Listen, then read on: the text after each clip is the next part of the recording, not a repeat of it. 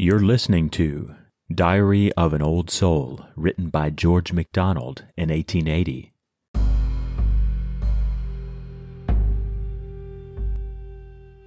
Thou art hampered in thy natural working then, when beings designed on freedom's holy plan will not be free. With thy poor foolish men thou therefore hast to work just like a man.